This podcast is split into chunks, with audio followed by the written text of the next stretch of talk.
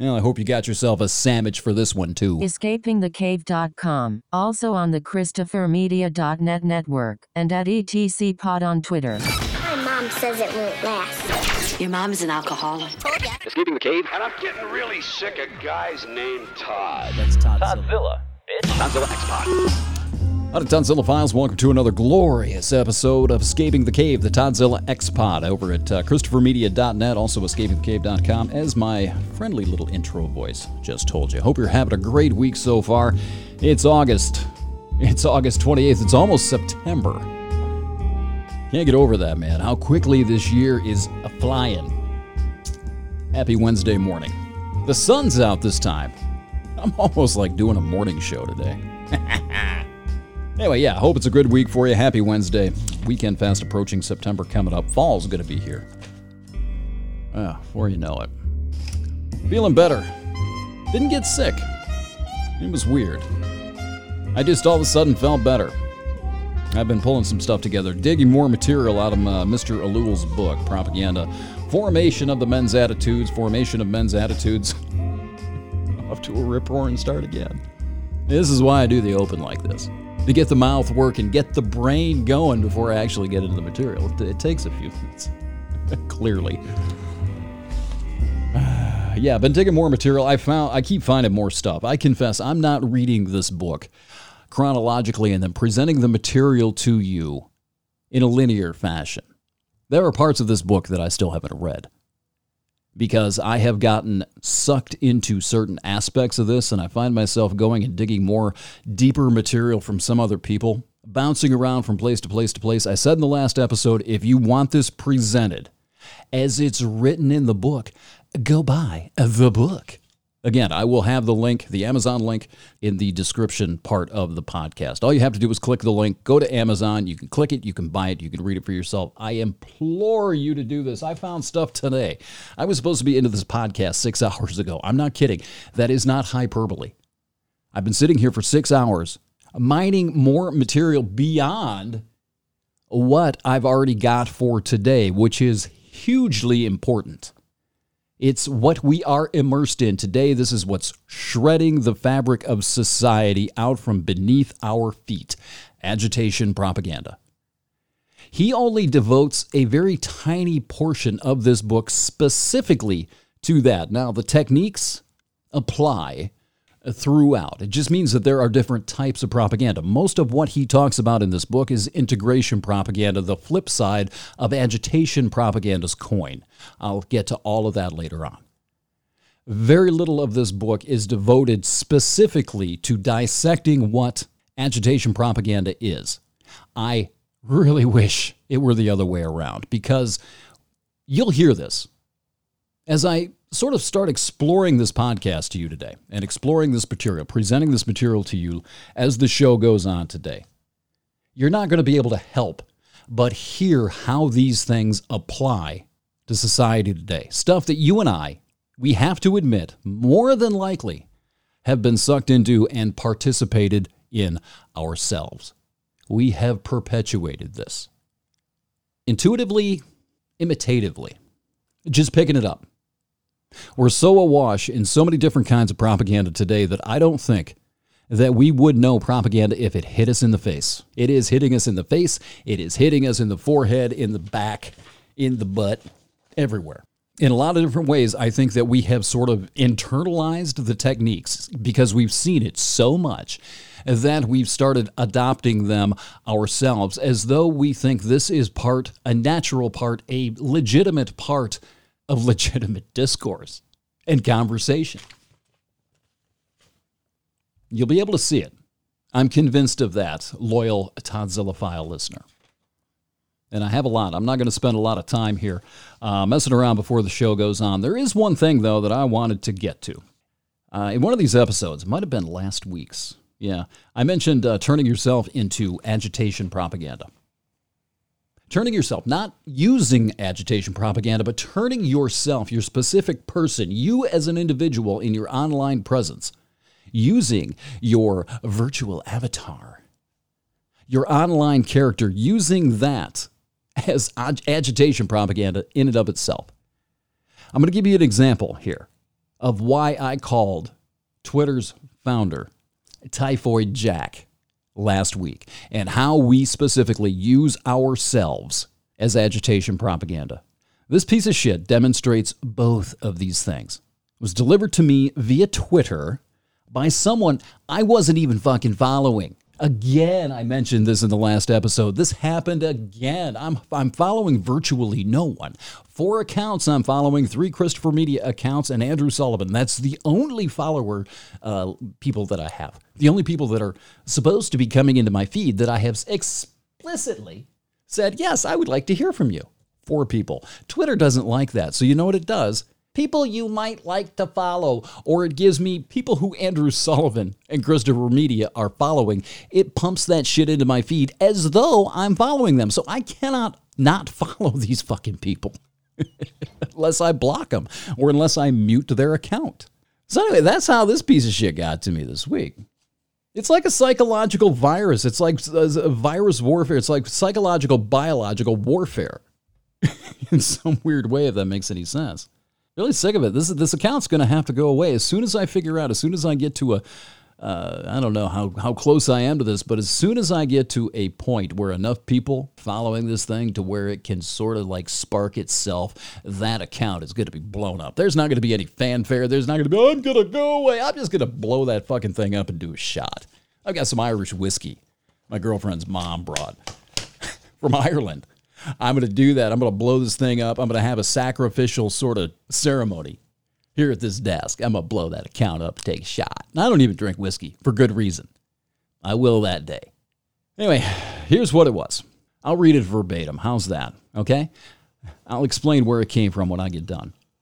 It read, in part, quote, over the past week, an assortment of trending stories from Jeffrey Epstein to the Dayton and El Paso mass shooters to Miley Cyrus's separation and Julianne Hough's declaration that she's not straight, together have laid bare the strictures of an American patriarchy on the edge of a nervous breakdown. As the status quo, heterosexuality is just not working. As a snapshot of 2019 America, these stories present a startling picture. Men continue to coerce, harass, rape, and kill girls and women, and go to extreme lengths to avoid responsibility for their actions. On the other side of the issue, girls and women are challenging heterosexuality and even absconding from it altogether. Framed differently, the picture is this. Men need heterosexuality to maintain their societal dominance over women.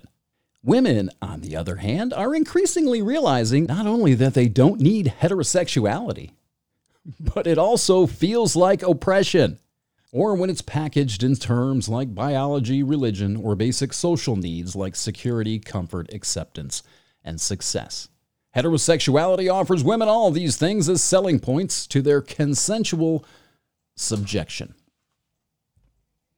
Unquote. Do I need to explain? Do I need to point out how this specifically turns this writer into a piece of agitation propaganda? And it's twofold. It hits you from two sides here.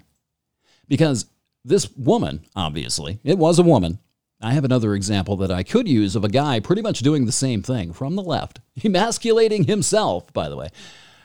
But yeah, this woman is using it in two different ways. She's using it to sort of stoke agitation toward men and heterosexuality. Half of the population and the biological normalcy of the fucking species to procreate. She's antagonizing the left against it, while at the same time knowing that people like me are going to read this and just be like, fuck you. What the fuck is wrong with you? This, my friends, I've been guilty of this, I understand it, but this, my friends, is how you make yourself a flesh and blood, living, breathing, propaganda-farting piece of agitation propaganda. This is a visceral reaction piece designed to provoke, and yes, I'll use the word trigger, people from two sides, people from two different angles. It's about the reaction you're supposed to get. It's about the reaction this woman wants to instill in the reader. And there's a financial aspect to that. I'll get to that in a minute. But this wasn't something from 4chan now, okay? This wasn't a piece of disinformation. This wasn't something that was contrived and written, made up, a fiction made up in order to just provoke a reaction from people. It was not that. This came from NBC. The NBC website, one of their distribution people. Now, if you think sociological propaganda isn't real, if you think agitation propaganda isn't real, this shit should point it out for you. And it's shit like this that makes that 4chan disinformation stuff that I was talking about, the stuff that has bitten me twice in the last couple of months. It's legitimate, quote unquote, legitimate stuff like this that makes the 4chan and 8chan disinformation viable. I got to tell you, I'm still doing it right now. I've been twitching like a motherfucker. I've suppressed it and I haven't done it, but twitching like a motherfucker to post and then ravage this shit, thereby turning myself into a piece of agitation propaganda to anybody who might actually have an open mind to this shit. And not only that, here comes the financial aspect of it. I'm spreading this piece of shit and I hate it. Do you think that the clickmongers over there at NBC really care that I shared it because I hate it? They just want the clicks. That's part of the economic model now. Hate clicks and hate shares are clicks and shares nonetheless. They both pay the same. Do you see how that could be financially beneficial? To create something sensational, whether you love it or you hate it, you're getting a visceral response from people and they're going to do something with it. They're going to share it whether they like it or hate it with their little group of people, whether they're calling you a stupid cunt or saying you're the second coming of the feminist Jesus. It doesn't matter. It's spreading like a fucking virus. The virus doesn't care what body it gets into. It just needs to get there. You just need to click on it so they can get their ad revenue. That's the model. It has to be, right? And there's a level of creativity there. You used to be, I think, that you used to put out shit because you wanted people to either think, you wanted to provoke thought, or at least put something out where people agreed with you. No longer. We're so emotionally charged now that it may be more beneficial to put out something people hate, so they'll throw it into their echo chamber as an example of the other side's evil. I almost did it. I swear to God, I did send it to Chris and Rich, and we had a nice little exchange about it. I don't know if they clicked and read it. I know Chris did. I don't know if Rich did, but I gave them another click, didn't I? By using it as an example of ridiculousness. I know Chris read it because he said he called it just plain irresponsible journalism.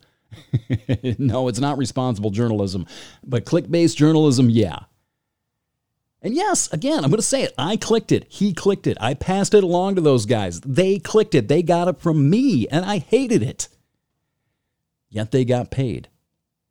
You know, Rich asked me a couple of weeks ago, who benefits from all this propaganda? You know, I think he was looking at it more of in a tinfoil kind of way, you know, as he's wont to do. He's good for little conspiracy chats every now and then. I really enjoy that about him. But that was a legitimate question. I mean, who really is benefiting from all this? And there's one example, I think, that maybe a lot of people don't think about. I mean, I would really love to know. There's no way to quantify this, but I would love to know what portion of their online revenue comes from hate clicks like this. They don't care. They don't ask. There's no way they could know. Why would they care? And as Chris pointed out, it's about provoking an emotional response to trigger an action. The action is sharing. The action is commenting on it to boost its algorithm. None of us are immune to this.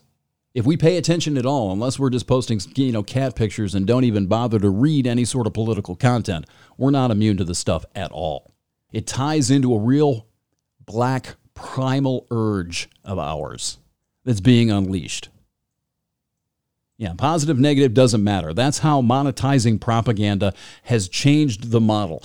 Ellul never got into this. It doesn't even sound to me like he thought about considering how propaganda could be monetized. This is how it's done in 2019. They have specifically monetized agitation propaganda. This is the social media disease. This is the stuff that is ripping us right down the middle. I don't remember her name, but if I ever see it again, if I do, commit it to memory. Anything she says, I hate her. Just because of that. And Chris said, you know, he thought it was somewhat admirable. Impressive, really. I mean, honestly, it is. It's sort of down the line of those kids over at 4chan. There's a level of genius there. There's a level of creativity, of savvy, of understanding the environment in which you're working. I have to give them credit for that they figured it out.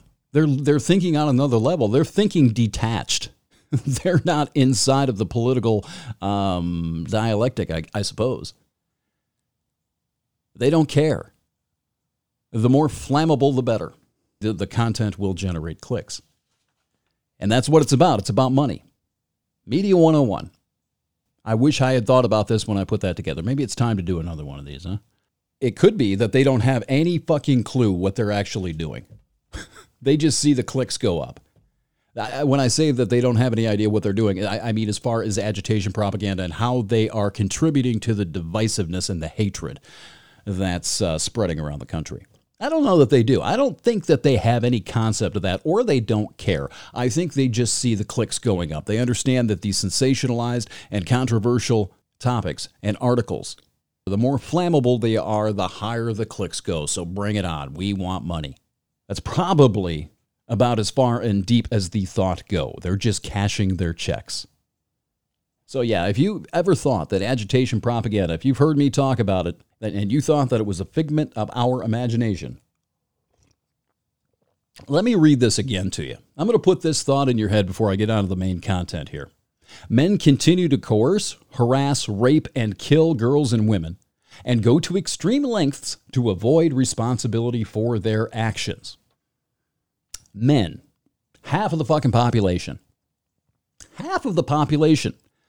If you don't think that's agitation and demonization, how do you define agitation and demonization?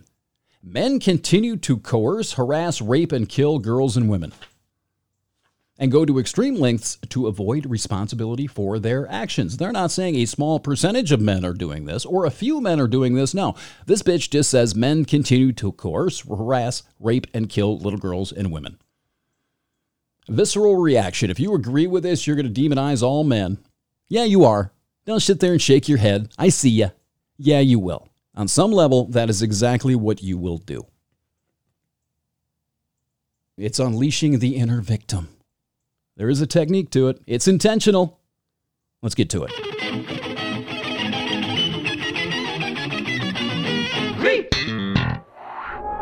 What we need right now is a clear message to the people of this country. A group of barbarians have declared war on the American people. This message must be read in every newspaper, heard on every radio, seen on every television. Saddam Hussein could lash out against the United States in frightening fashion. This message must resound throughout the entire internet. We're still under attack. I want this country to realize that we stand on the edge of oblivion. I want every man, woman, and child to understand how close we are to chaos.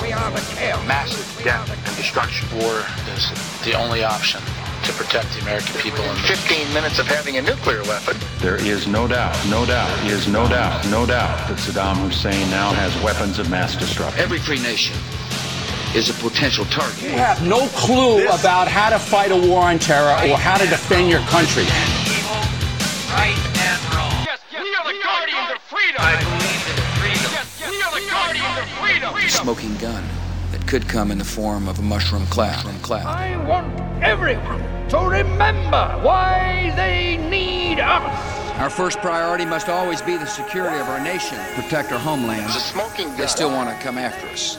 They're murderers. Gentlemen, this is a test. Moments such as these are matters of faith. To fail is to invite doubt into everything we believe, everything that we have fought for. I can hear you. Massive death and destruction. We're winning. We'll get bin Laden. I have unleashed a mighty military. Doubt will plunge this country back into chaos, and I will not let that happen. We'll get bin Laden. We'll get bin Laden. And if he thinks he can hide and run from the United States and our allies, then we'll have the best plan. He will be sorely mistaken. Go! In Washington, D.C., the political parties in both houses of Congress have shown a remarkable unity. unity through faith. Interrupting your regularly scheduled program to bring you this message of hate. Those who make war against the United States have chosen their own destruction. There's no doubt he can't stand us. After all, this is the guy that tried to kill my dad at one time. We'll get Bin Laden.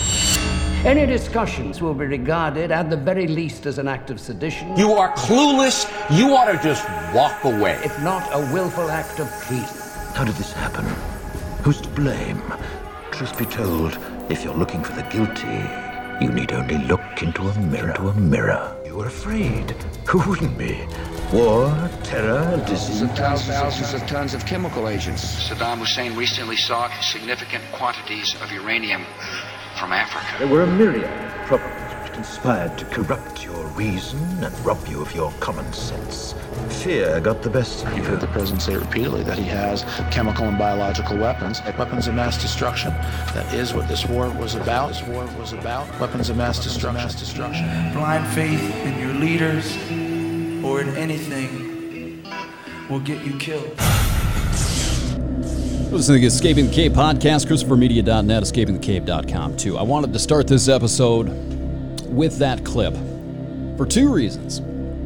First of all, to remind you what agitation propaganda sounded like 12 years ago. I put that together in 2007 during the Bush administration. And also, I wanted to put that together and wanted to air it, I should say, as sort of an olive branch to my liberal friends.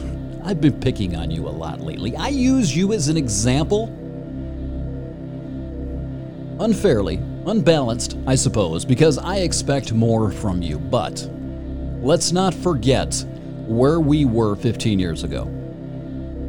As far as the Iraq war went, how weapons of mass destruction was used as agitation propaganda. Also, Saddam Hussein was used, his threat was used to rally support, unsuccessfully, for an incursion into Iraq, an invasion of Iraq, an invasion of a country that had nothing to do with 9/11.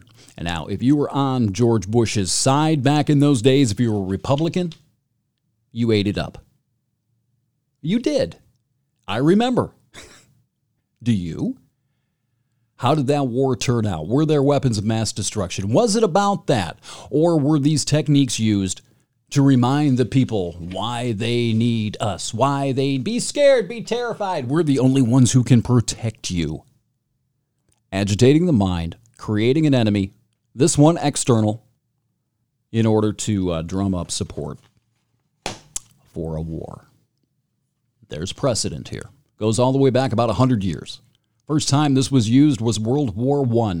They wanted to convince the American people that entry into a foreign war, sending kids over to Europe to die in a foreign war, was a good idea. They had the means. They figured out how to use mass media for the first time, how to agitate the population.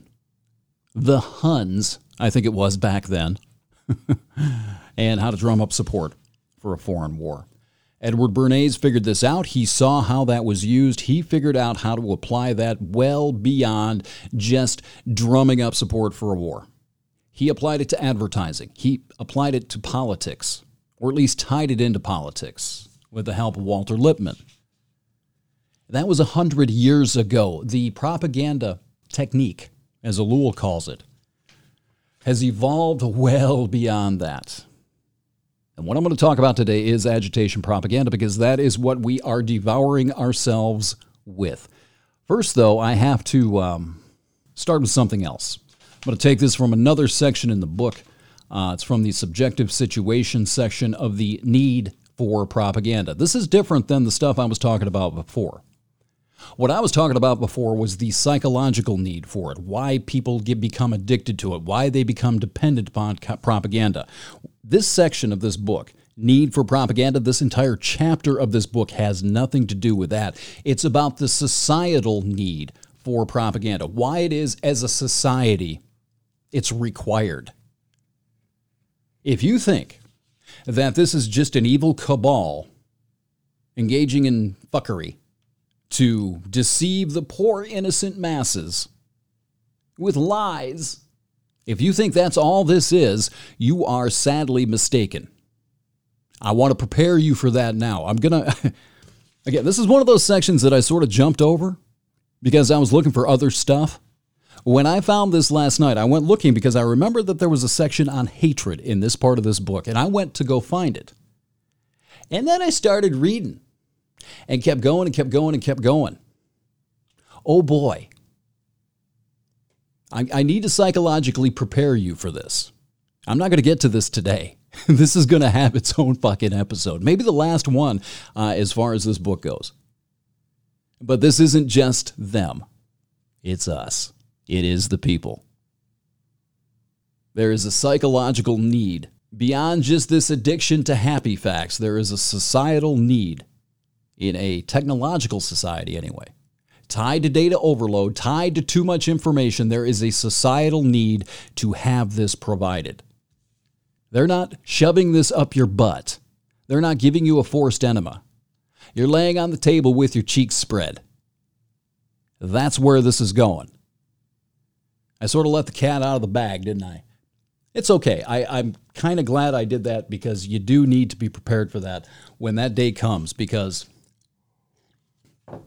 if you have it in your head that you're a poor innocent victim, or that we are poor innocent victims, I have to stop with that you thing. If you have that in your head, begin the process of extracting it now. It'll make life easier later if you continue listening. Anyway, on suppression and hatred, from the subjective situation section of The Need for Propaganda, the chapter. The author is Jacques Ellul. The book is Propaganda, the Formation of Men's Attitudes. And the way he starts it out is by stating that we live in an increasingly regimented society, permitting less and less free and spontaneous expression of man's profound drives. All right. He also admits that it would be largely antisocial if these drives were completely unleashed. Duh. But modern man, tied to a timetable, rarely can act on the spur of the moment. He must pay constant attention to what goes on around him. Can't make the noise he wants to make. He must obey a growing number of rules of all sorts. He cannot give free rein to his sexual instinct. Although, if you listen to this woman, you would think he does. I think every man was out there raping somebody. Can't give free rein to his sexual instincts or his inclination to violence. I'm not violent. Are you sure? Are you sure about that? You sure it's not in there somewhere, Moonbeam, holding the severed head of a man up, saying we're lucky? We're lucky that all you want's equality and not vengeance, but saying in the comments, yeah, you really want vengeance. Are you sure you're not prone to violence somewhere deep down inside? You sure it's not suppressed? Huh? Are you absolutely sure about that? I don't know.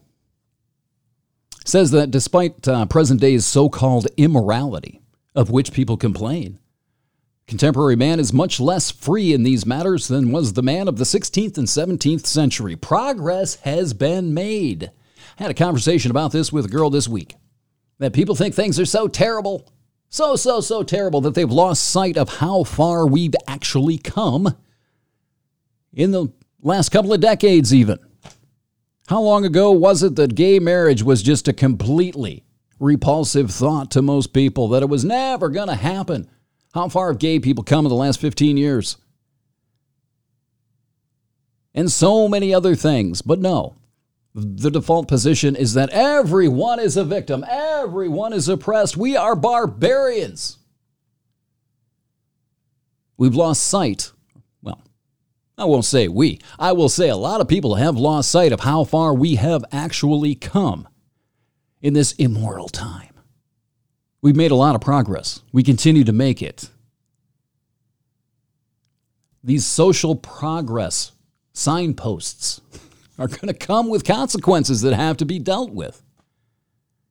And he says that it's impossible to keep the individual in such a stifled situation for long. Something's going to happen. The individual who feels himself in conflict with the group, whose personal values are different from those of his group, who feel tension toward his society and even toward the group in which he participates, I've been there, that individual is in a tragic situation in modern society. This is 1965 this was written. in case you've missed me pointing that out in the previous episodes, 1965 all this stuff was written. And until recently, he says, such an individual enjoyed a certain freedom, a certain independence, which allowed him to release his tension in external and quite acceptable actions. Once upon a time. He didn't say what those things were. I was not alive in 1965. I would like to know what he was talking about here.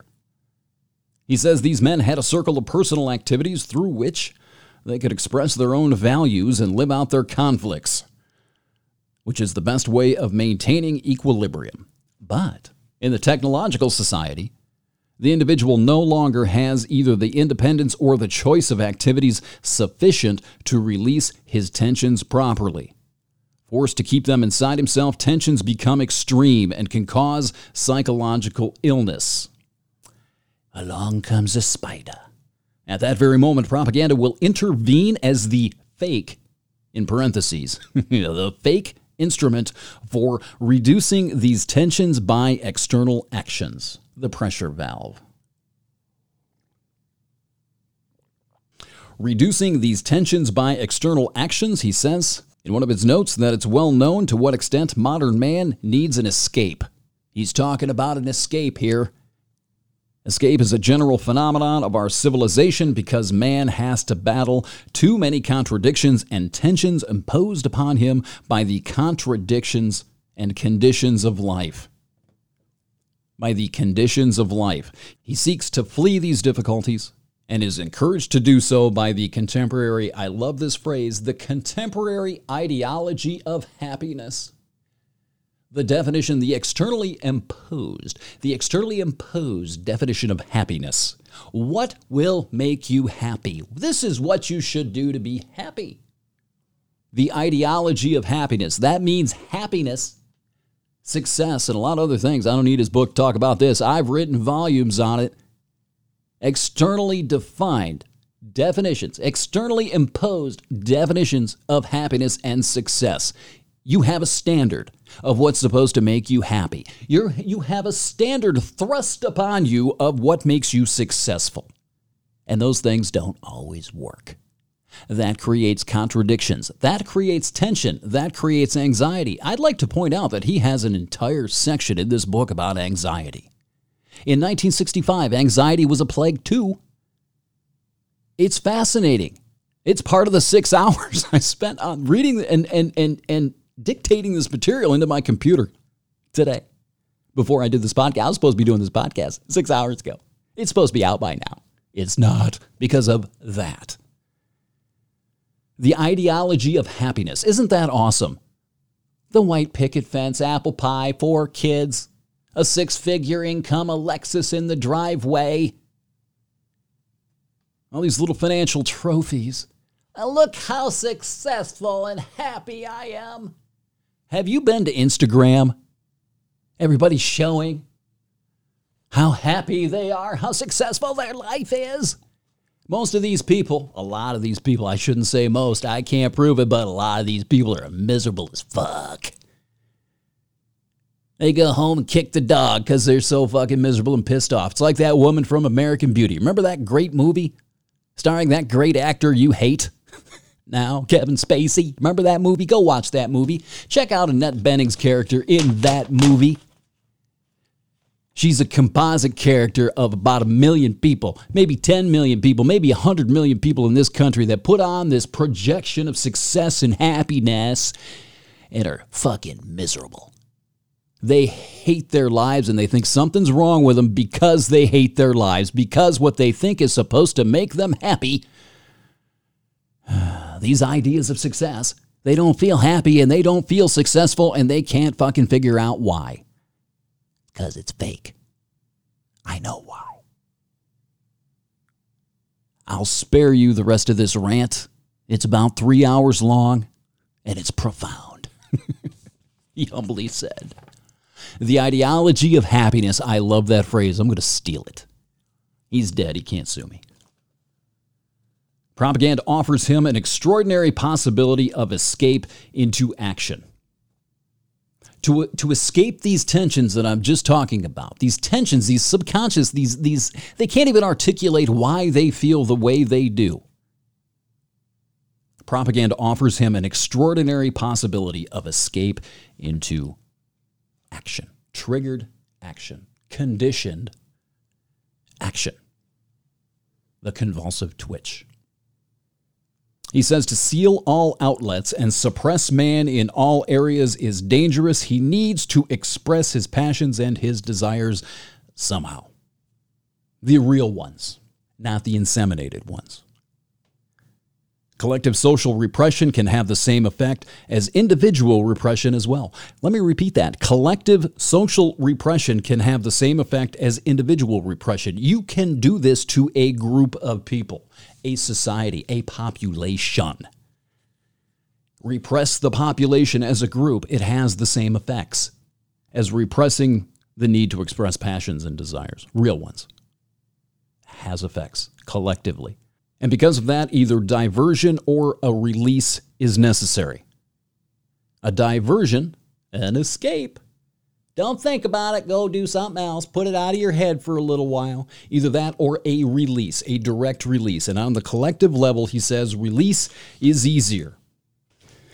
Though, he points out, some of the most oppressed groups were the most easily led to acts of heroism and sacrifice for the benefit of their oppressors.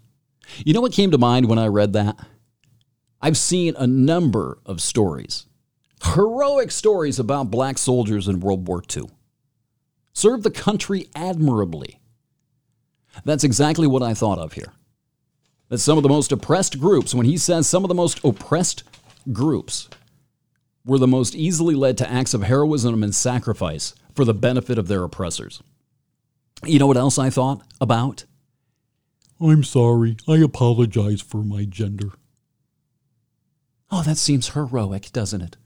If you're a feminist, oh, look at this heroic man sacrificing for the benefit of me. Oh, bow to your queen. Maybe we're not there yet. Maybe I'm a little off. Maybe I'm biased there. Maybe I just have that in my fucking head. I'd like to get this guy out of my fucking head. God, that still pisses me off. Every time I feel about it. Is that the convulsive twitch? Is that conditioned reflex? Could be. But he made himself a piece of agitation propaganda, didn't he? Oh, goodness, I'm in a mood today. Anyway, in the need for release, according to Jacques Ellul, we find some spontaneous expression. He used the example of jazz. Now, 1965. He says that jazz is a means for many young people of releasing repressed impulses, and significantly so are violent displays. I will let your mind go where it likes to go here. So are violent displays. A need of release. Spontaneous expression. Violent displays.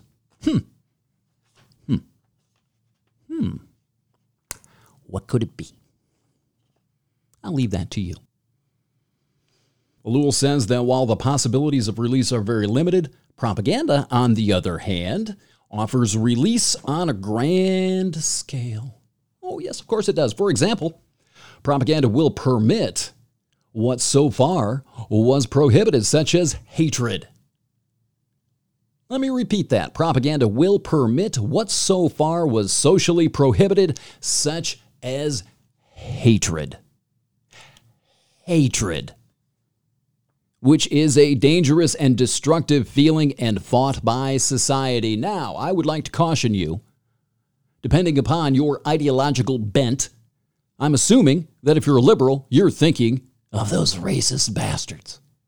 Well, the rest of us, or some of the rest of us, or if you're a conservative, you're thinking of the neo-fascists, the social fascists, the cultural eugenics crowd, hating white men, hating men in particular. I'm thinking of that woman I quoted at the beginning of the show.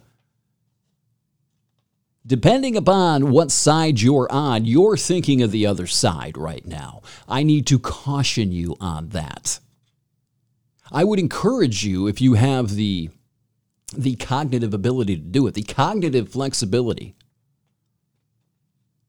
If your brain's tendons are loose enough to look around, turn around and look at your own backside, I would encourage you to do that while I go through the rest of this. Take a look in the mirror. Don't look at them. Look at you. Don't look over there.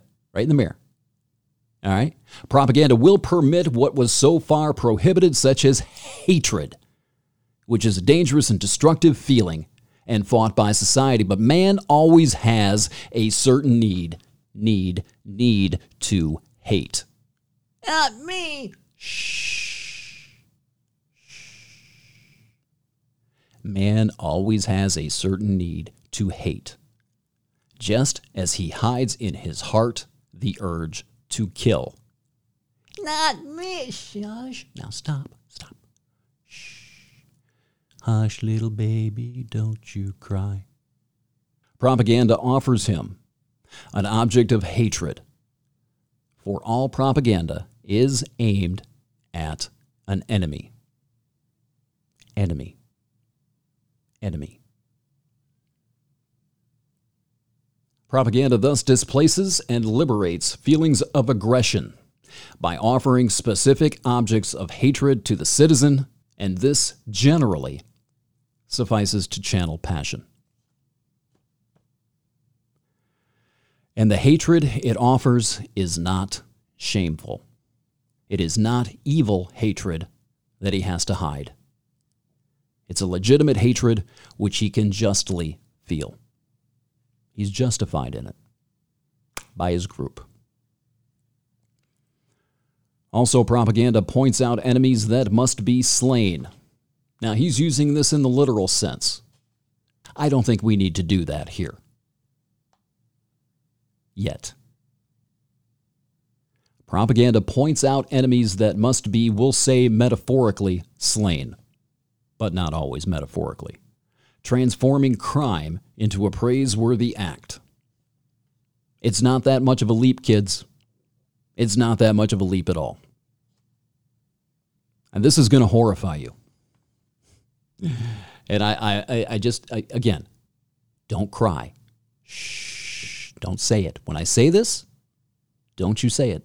When I say this, suppress the urge to say, not me. Deep down inside, almost every man feels a desire to kill his neighbor at some point.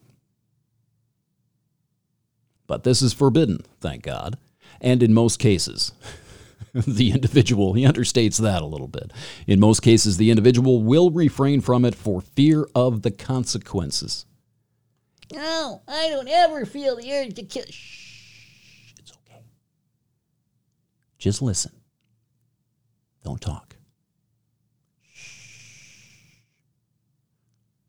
Also, propaganda points out enemies that must be slain, transforming crime into a praiseworthy act. And it's this way that propaganda opens the door and allows him to kill the Jews, kill the bourgeois, kill the communists, and so on. And such murder, inside of propaganda's paradigm, even becomes an achievement. He uses a goofy example. Maybe some levity's good here. He says, similarly, in the 19th century, when a man felt like cheating on his wife or divorcing her, he found that this was frowned upon. So at the end of that century, a propaganda appeared that legitimized adultery and divorce. Ooh, like magic, huh? And he says, in such cases, the person attaches himself passionately to the source of such propaganda, which for him, that source of propaganda provides liberation. Now, in our contemporary social environment, I will give liberals permission to look over at Donald Trump. It's pretty unavoidable. It's also very understandable. It shouldn't be that way, but you know what? The truth is what is. What should be is a terrible fantasy someone gave the people long ago. Put your shoulds in your jockstrap, throw it in the washer, and put it on the spin cycle till we're done. Your shoulds don't matter right now. They're irrelevant. In such cases, the person attaches himself passionately to the source of such propaganda, which for him provides liberation. The liberation of anything that was once forbidden and is now liberated. The liberation of hatred that is now freed. When and where transgression becomes a virtue, the lifter of the ban becomes a hero, a demigod, and we consecrate ourselves to serve him because he has liberated our repressed passions. Of course, this is Donald Trump these days. Really no two ways of looking at it, right? Is there really an argument for that? Has he released these repressed passions? Yes, he has. Well, here's the thing, kids. If you're saying that Donald Trump has released these repressed passions, they never went away. The eugenics program failed. They were just suppressed, repressed. And if that's the case, there may be a lot more coming. This is a good place to probably go into a rant, because if that's just the tip of the iceberg, if none of these repressed hatreds, these repressed drives were cured, were taken care of, were bred out of our system, if they were just repressed, are you sure that this just isn't the spurt before the volcano? And are you going to be able to handle that? And I would like you to think about this as you make yourself a piece of agitation propaganda, and you've got somebody on the other side who knows how to exploit it and how to release these repressed passions. Are you sure you want to be poking that? I'm just saying, it's not a question of right or wrong here. Are you sure you're going to be able to survive that? You know, in relation to what I was talking about earlier with progress, you know, the cocked white devil and his cracker bear cousins have begrudgingly come along with your idea of social progress so far. Or at least they didn't, you know, sabotage the progress. And that's where the far left is blowing it now. Yeah, you can talk about Trump all you want. I won't argue with you. You're helping him. You're making enemies out of the also-rans, the people who didn't give a shit about any of this stuff, who were at least willing to shut up and ride along with you in your social engineering project for a really long time. They're getting to the point now where they're not. And you've got somebody who knows how to exploit that. Instinctively, intentionally, it doesn't matter. Do you think other people aren't seeing this? Do you think they're not seeing the fertile ground in which to plant now? You're creating an entire market now. It was basically outlawed for decades. You've opened it up. Well, I haven't opened it up. Yes, you have. By agitating people enough, by creating an internal enemy out of half of the population, you know what? I didn't argue with you on Trump. You can't argue with me on this. If you don't think that you made white men, men in general, white men in particular, if you think that you're not making them the moneyed bourgeois in 2019 American culture, you just aren't looking. It's exactly what you're trying to do. I'm going to get to this. You're the fertilizer that's making this ground fertile again. The cracker bear has been hibernating for a really long time. You're waking him up. You keep poking and agitating him. He's going to roll over and he's going to bite you. These repressed passions, they're still there. If you're even semi-literate in American history, I would be very careful about unleashing those things.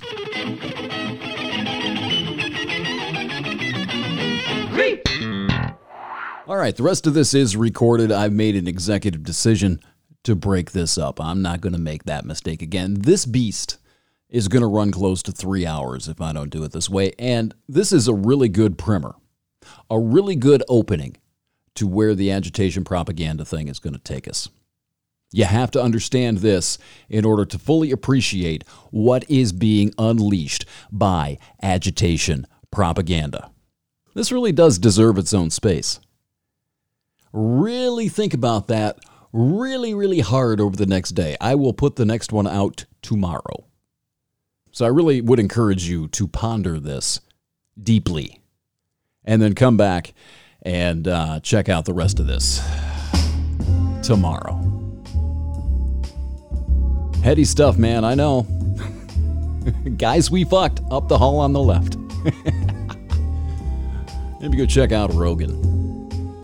It's a good podcast. I got something on him, too. He's tapping into something, Mr. Rogan is. Something the woke flakes don't really understand. I get it, though. I do.